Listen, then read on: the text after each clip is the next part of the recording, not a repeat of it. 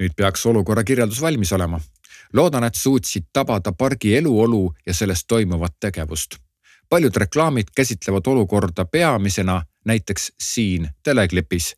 Äh, selle lingi leiad siis loengu tekstidest olukorra vaatenurk on tähtis mitmetel puhkudel, kus pead kogu loo suunama just nimelt keskkonnale.